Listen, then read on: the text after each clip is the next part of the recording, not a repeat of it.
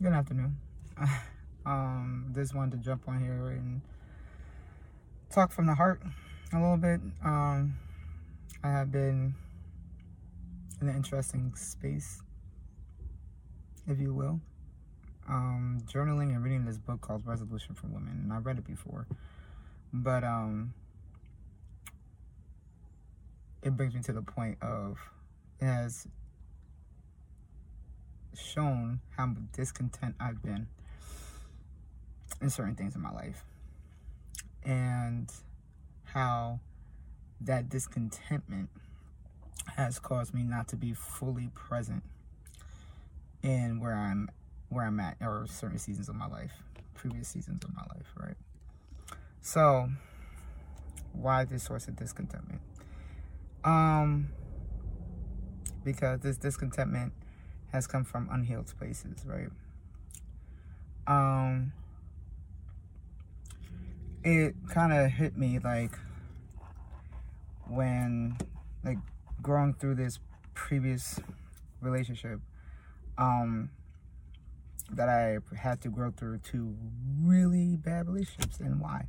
Because I settled, because I never was happy with being single.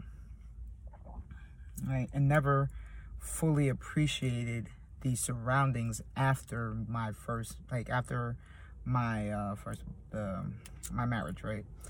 After that emotional abuse um you know once i was strong enough to break free i never appreciated that that time of silence that time of peace that time of solitude that time of just looking at the people who really took the time to sit next to me and pour love into me.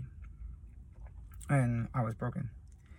And then because I thought I was healed, and a part of me was like, oh, I, you know, miss certain things like the closeness and um, intimacy of being in a relationship that I didn't think that being content, like, I rushed into that relationship, not recognizing the signs and then still ignoring the signs. So then I had to grow through this. But then it made me question just how many things have I rushed through or never sat and appreciated the the success or just thank God that I'm not like in hell anymore, you know, and that that in between has caused me to look at other and wish I had like a boyfriend or a family or you know those kind of things but in time, like, I realized it's like, I'm not content with just the simple things, right? So that's why I realized I learned that my mind was always racing.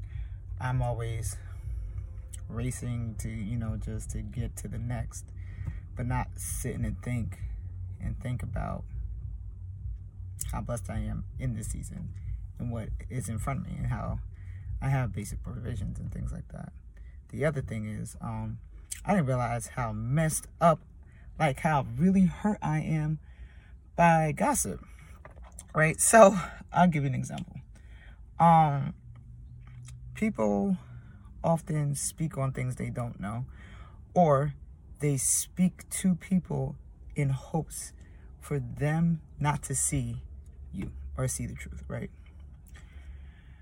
Um, so I didn't realize how damaged I was, and people don't understand how damaging gossip is. So, gossip once you read, once you say something about somebody, that seed plants, and that seed takes root, and that seed grows, and that's what they see. Because words are what we see, right?